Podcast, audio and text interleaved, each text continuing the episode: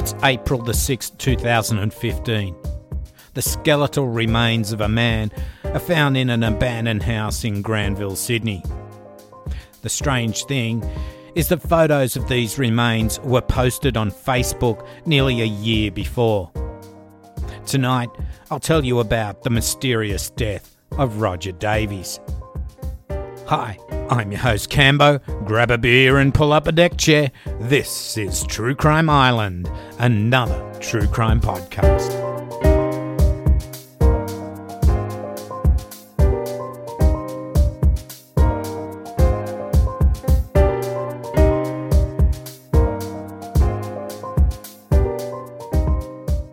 Well, this will be a little bit different episode to see the new year in. It's a strange story and one I wanted to speak about, as there are plenty of people out there that might find themselves in a simul- similar situation. So, this is the story of Roger Joseph Davies. He was born on the 16th of February 1970, and his early life was spent in South Australia. He had two known relatives, a brother Damien and a sister Chantal. Chantal described her brother as a drug user and had no stable address. Chantal went on to say that Roger never married and to her knowledge he had no children. Police records did not contain any reference to children, although in an application for housing support, Roger stated he was paying fortnightly child support but did not identify the names of any children. Roger's adult life was not easy, according to police and hospital records. He had frequent run ins with the law and struggled with drug dependence and mental illness. His criminal history contains the type of offences which are usually seen with drug addiction, with offences for drug possession, property and fraud offences, and warrants for failing to appear at court. A hospital record from the emergency department at Bankstown Hospital, dated the 3rd of December 2011, recorded the following Mr. Davies had collapsed and been brought in by an ambulance. The clinical notes record him living at that time at an address in Ermington. They note conditions of epilepsy for which he was not compliant with medication, drug dependence, hepatitis C, depression, anxiety, bipolar disorder, and a left leg amputation 2007, secondary to train accident. Hospital staff were unclear whether Mr. Davies had suffered a seizure or a drug overdose. He was discharged after five hours' observation with advice to take his epilepsy medication. Roger was frequently homeless, as is indicated in the many police entries showing whereabouts unknown. He is known to have lived for periods of time at Matthew Talbot Hostel in Woolloomooloo and Hope Hostel in Parramatta, as well in other hostels, motels, and shelters. Police found it hard to find anyone who knew Roger, but did find two people who said he kept to himself, used prescription and illicit drugs, but did not know anyone who would do him any harm. So, from what little we know of Roger, it seems like he suffered from a mental illness which probably over time, with his drug dependencies, made it difficult to establish some kind of normal life, and as such, he drifted around homeless for years on end. This will always make it hard for those that need to maintain some sort of regularity when taking their drugs to treat their mental illnesses. Throw in illicit drug use, and boom fuckalunga, you end up with a chaotic life at best. So Roger's body was found on the 6th of April 2015. Natalie Bertrand, was looking through the abandoned building at 23 Carlton Street, Granville, in Sydney's western suburbs. It was a double story brick building that had one time been split into three apartments, but fire burnt out two of the apartments on the 2nd of December 2008. After the fire, the place was regularly used by squatters and homeless people. Roger's remains were found by Natalie in the back room on the ground floor, and she immediately called police. When police officers came to the building, they observed that Roger's body had a metal prosthetic left leg. His body was clothed in a dark blue shirt and brown pants. In the rear pocket of his pants, police found a damaged bail reporting slip which had the letters Roger Joseph Dav on it. It indicated an attendance at Granville Police Station on the 23rd of February 2012. A check found that according to police records, Roger's last known contact with police was on the 28th of March 2012. On this date, he reported on bail at Granville Police Station. Police records noted that Roger had an artificial left leg due to an amputation of his leg below the knee. So police were able to establish the body was of Roger Davies by the bail slip with his name on it, dental records, the body had a metal prosthetic leg, and a housing assistance letter completed in the name of Roger Joseph Davies and signed on the 7th of February 2012. In the form, the applicant provided personal details which match those of the body, including that he is an amputee and is currently homeless. So now police are trying to find out when and how Roger died. Police records show that on the 28th of March 2012, Roger reported on bail to P- Parramatta Police Station.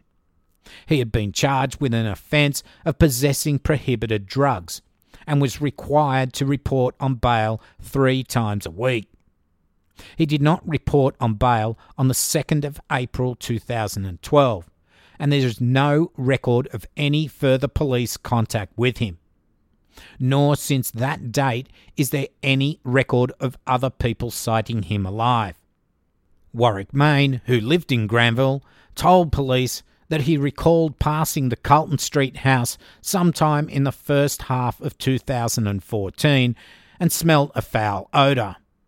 He said it smelt like a decomposing body, but did not report it to police.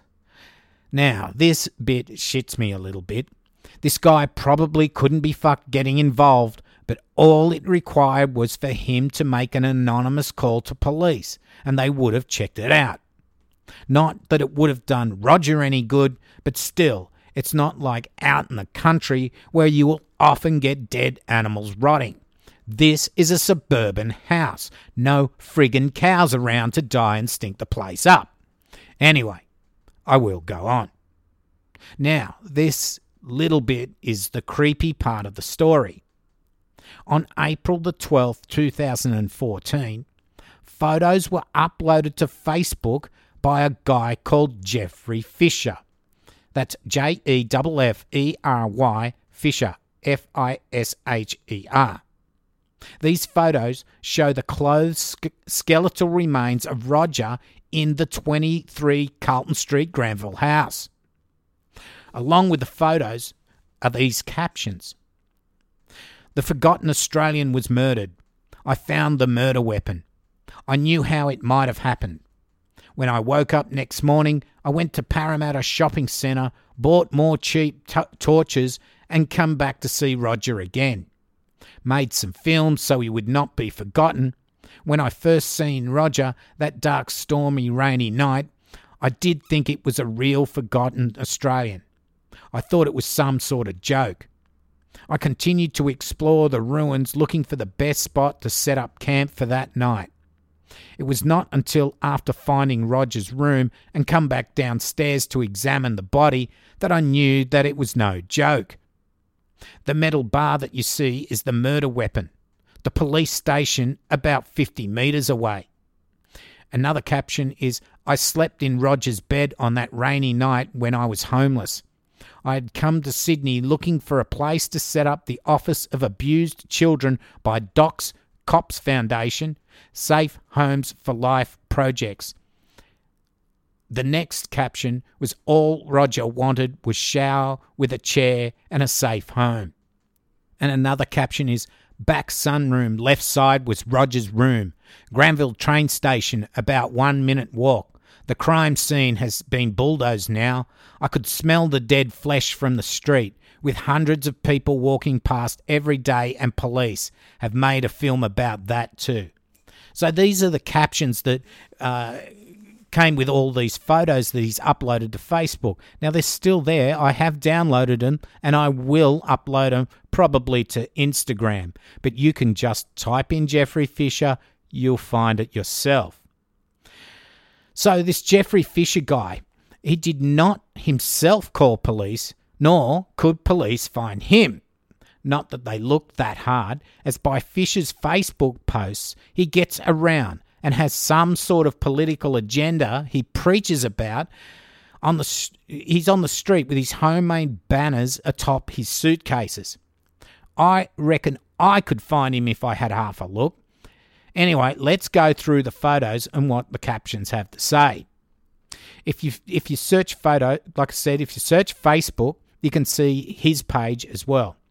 So the last known sighting of Roger is the 28th of March 2012. The photos are taken on and uploaded on April the 12th, 2014. The body on this date is just a skeleton, so you would think that Roger had been dead for quite a while, which Fisher mentions in the photo caption that he had been dead for 18 months. Now, I don't think that a body in that state of decomposition would smell that much at all. But maybe the listeners could verify that for me. Also, he mentioned he knows how maybe Roger was killed, and that was by the metal bar, which apparently is on the ground near the body. It's hard to see in the photos. Now, I'll go into the op- autopsy soon, but it did say Roger had broken ribs and that they had not healed. Now, this means they were broken shortly before or after death. I seem to think this Fisher guy knew of Roger's death shortly after, if not at the time of his death, given he tells about the smell coming from the place. Fisher, being homeless as well, may have gone to sleep that sleep there at or around the same time Roger died, and that's why he mentions the smell. He has then gone back 18 months later and taken the photos. That means he may have been there around September 2012, a few months after Roger's last sighting. If we say that he was there even a little bit earlier, then yes, for sure, there would have been a strong odour that Fisher describes. He may have even been in contact with other homeless people in the area and may know much more about what happened to Roger. He does mention how close the police station is and why didn't they pick up the smell. Now, I just don't know. Anyway, Fisher reckons Roger was killed by a metal bar found near the body, and Roger did have broken ribs, which if, which if you haven't had broken ribs before, that hurts like hell. Now let's go to the autopsy and the coroner's report. The post mortem report of pathologist Dr. Rebecca Irvine could not ascertain a cause of death. Dr. Irvine found the body to be a near complete skeleton of an adult male with a below the knee amputation of the left leg. She found healed fractures on the, of the right side ribs and left side of the jaw, as well as a healing fracture of the nose. Dr. Irvine also found multiple fractures of the left side ribs, which she described as perimortem, that is, occurring at or near the time of death. She was able to conclude this because the fractures showed no evidence of healing. It was not possible for Dr. Irvine to determine how Mr. Davies had sustained the rib fractures, nor was she able to determine if they had caused or contributed to his death, or alternatively, if his body had sustained them after his death. She thought that if the rib fractures had occurred after Mr. Davies' death, this may have been because of damage inflicted to his remains. Nor was Dr. Irvine able to make any findings as to the likelihood that Mr. Davies had died from natural disease or from toxicological causes, since there was minimal residue of soft, soft tissue remaining. She was thus unable to test for the possibility that Mr. Davies died as a result of his epileptic condition or from a drug overdose. The cause of Mr. Davies' death, therefore, is uh, unascertained. So that doesn't help much at all to see if Roger was murdered or died of natural causes. Police that went to the scene found so much rubbish strewn about the place, it was not clear if there was any sort of struggle in the room Roger was found or anywhere else in the burnt out house. There was just no way of finding any evidence. As Roger was one of the less fortunate, one of the poor and mentally ill, there is really no motivation or I suppose resources for police to follow this up any further. I myself believe that Roger was attacked by others for maybe the drugs or prescription drugs he had on him, plus any money, of course, he may have had. The injuries he sustained led to his death. As I said before, broken ribs are so painful, and Roger may not have been able to move for the pain and ended up in shock and died where he fell. I'm sure Fisher knows much more than he's letting on in, in, in, regards to the captions of the photos and that he was there either at the time of the attack or shortly after. Now, no one can help Roger out at this time at all. But I will go on to another story of someone found in their flat eight years after they died. Now, according to the coroner's report, and that's where I'll get most of this from, in July 2011, the skeleton of a person was found in a derelict house in Surry Hills. It was suspected the remains were of the female homeowner who had been born in the house in 1924 and who had lived there alone since 1997. Now, this is the story of Natalie Jean Wood. Natalie Davis, as she was known, was born 11th of August 1924. From birth, she lived with her parents and her brother Vane in a two story, two bedroom terrace house at 139 Kippax Street, Surry Hills. Natalie left school when she was 14 and worked as a machinist in a factory in Goodlet Street, Surry Hills. When she was 20, she married Douglas Wood, a naval seaman home on leave during the Second World War. When her husband returned from the war, he and Natalie moved to Melbourne to live. They divorced after five years, and Natalie returned to her parents' residence in Kippax Street, Surry Hills. She kept her husband's surname, returned to work as a machinist at the same business she'd worked in prior to her marriage. After her father died in 1955, Natalie and her mother Phyllis continued to live in the Kippax Street house.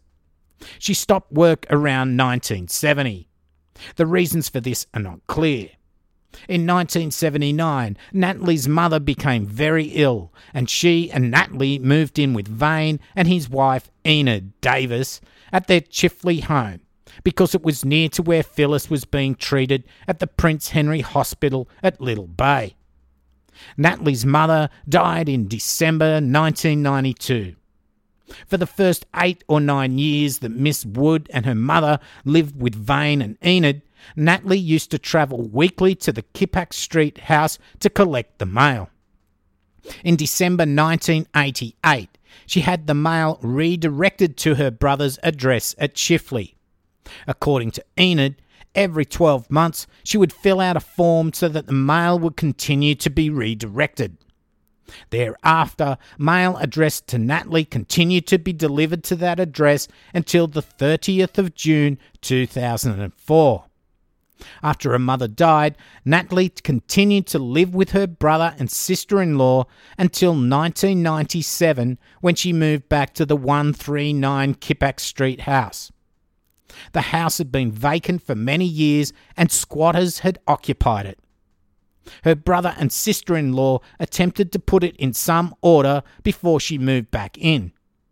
Although Enid acknowledges the living circumstances remained rudimentary, the toilet, bathroom, and laundry were out the back out the back across the courtyard in a building abutting the laneway. The kitchen used to be attached to the side of the house, but apparently it fell down when Natalie and her mother were living with her brother and sister in law. Now, as you can imagine, this house they're putting this person into already sounds like it's about to fall down and not fit for living. The furniture and fittings from, from it that could be utilized were moved into the dining room. She had a sink and a stove, but no fridge or television or radio. There were two bedrooms upstairs. Natalie utilized the one at the front, which opened onto a balcony. Miss Davies says that after Miss Wood moved back to Kippax Street, she would continue to regularly visit them and often stay for dinner. She says that sometimes Natalie would visit daily and other times she would only call in once a month. Natalie did not drive and did not have the telephone connected at home. It's amazing. Uh, this house sounds shit. How can people leave one of their relatives like this? But uh, look, I'll go on.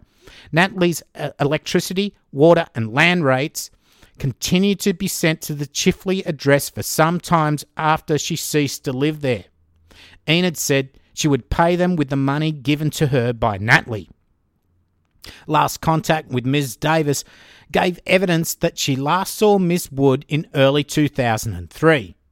She says that for the first time in December 2002, they did not spend Christmas together because Mr. and Ms. Davies had been invited to spend it with friends. She says that on the 3rd of January 2003, Natalie Wood came to see them and told them she had a brain tumour. Miss Davies says Miss Wood, I, I will call her Natalie from now on. Miss Davies says Natalie never visited after that, and from that time on, Miss Davies was too busy to go and look for her as she was caring for her terminally ill husband, who was wheelchair bound and had numerous ailments, including dementia, which made it impossible to leave him alone. Miss Davies says she believes she saw Natalie from a bus on the 30th of January 2004, but admits she only deduced the woman she saw was her sister in law from her clothing, build, and manner of walking. She didn't see her face. I considered that fleeting glimpse was insufficient to form reliable identification. She says that in 2007 and 2008, she made attempts via the police and Centrelink to make contact with Natalie, but was unable to do so. Vane Davis died in December 2009, and in 2011, Ms. Davies was in the process of selling their home and wanted to return some property of Natalie's that had been left at the house. She arranged for her solicitor to go to the house with a key. That's weird. Why not go yourself? Anyway, on the 5th of July 2011, he persuaded police to go with him. That's strange as well. When the key would not open the front door, police forced their way through a door across a narrow passageway beside the house and found an open side entrance to the house. On entering the ground floor, they found the house in decay. Thick dust and cobwebs covered the sparse furnishing. Weeds and tree branches were protruding into the building. Upstairs, the rear bedroom was all but empty. In the front bedroom, they found a complete human skeleton on the floor next to a bed frame with no mattress. A walking stick, some jewelry, and a pair of earrings were on the mesh spring base of the bed. The clothes the person had presumably been wearing were disintegrated around the bones. A bunched up blanket was a bunched up blanket was under the skull. Some other bedclothes were under the legs of the skeleton. The drawers of a low sideboard were open, partially covering, covering the mid portion of the skeleton pink dentures were intermingled with skull and jaw bones. There appeared to be a, ple- a piece of clothing draped over one forearm. A packet of prescription medication that had been filled by a local chemist on the 30th of December 2003 was on the bed. So, police tried to find out the last known whereabouts of Natalie. They found that Natalie remained in hospital until the 1st of December 2003 when she was discharged home. The chart indicates that during her stay, on two occasions, a social worker called her brother's house to see if she could be dischar- discharged there, but this was declined. Nice. After her fi- finally she was discharged, an MRI of her head was undertaken on the 10th of December of 2003. On the 18th of December, she attended an appointment with her GP who renewed her hypertension tablets. On the 2nd of February 2004, Natalie failed to attend a scheduled appointment with a neurologist and made no further contact with healthcare providers. The last withdrawal from her savings account with the Commonwealth Bank was effected on the 20th of December 2003 when someone, presumably Natalie, withdrew $400 that left a balance of $6,900. Her water bill was last paid on the 15th of July 2004 at Maroubra. The water was unmetered, and so she was only billed a connection fee. On the 1st of March 2008, an overdue water notice was sent but not paid. The electricity account was last read on the 8th of April 2004 and last paid on the 17th of January 2008. At this date, other bills remained outstanding. Electricity reminder notice was sent to Natalie throughout 2008, 2009, and 2010, but no response or payment was made. The power was disconnected in May 2010. The debt had been detailed to a collection agency at the time Natalie's remains were found. Electricity usage was minimal. Throughout 2003, it has been calculated that the amount used would be equivalent of a single 100 watt light globe being operated for four and a half hours a day. As a pensioner, Natalie was entitled to a full pension rebate and accordingly no bills were rendered. Centrelink ceased payments to, uh, to Natalie's account after the Commonwealth Bank advised them the account into which the funds had been paid was moribund. The account balance of $16,367 uh, at the time it was closed by the bank. Australia Post advised that their mail redirection service from 139 Kippax Street to the Davises uh, address at Chifley expired in 2005, but no paperwork was avail- available to verify who had made these arrangements. So the coroner would find that Natalie Jean Wood's death could not be ascertained, but was probably from a fall around February 2004. Eight years later, her skeletal remains would be found in her house. Now, she had relatives and friends, plus so many utilities were sending her unpaid bills. So, why the fuck didn't anyone check up on her? She was 80 years old, for fuck's sake. So, this gets to me, the, and it's the whole point of tonight's show. Yes, in the case of Roger, it may be true crime. We can't be sure. In Natalie's case, the crime was just neglect of a frail old lady by those who should have kept an eye out for her, regardless if they were or were not getting on. So, please, all of you on the island, for this new year that we're about to embrace, say to all of those close to you that you love them if you know anyone that may need checking on that live around you, make sure you check on them occasionally or call police to do a welfare check. I'm sure most of us had a wonderful Christmas, but there were others that may have spent it alone. Let's all try to reach out to them once in a while. We are an island, we are a community. So, my islanders, I'll end this last episode with a big thank you. This year, the island has come a long way, and it is because of you, the listeners, the islanders that have made it such a great place. I'll do all the Patreon shout outs and I'll have a promo next episode. and that will be on the 14th of January, as I will have a week's break. So, this has been your host, Cambo, wishing you all a happy new year, and as I always say, don't forget to your browser history. Good night.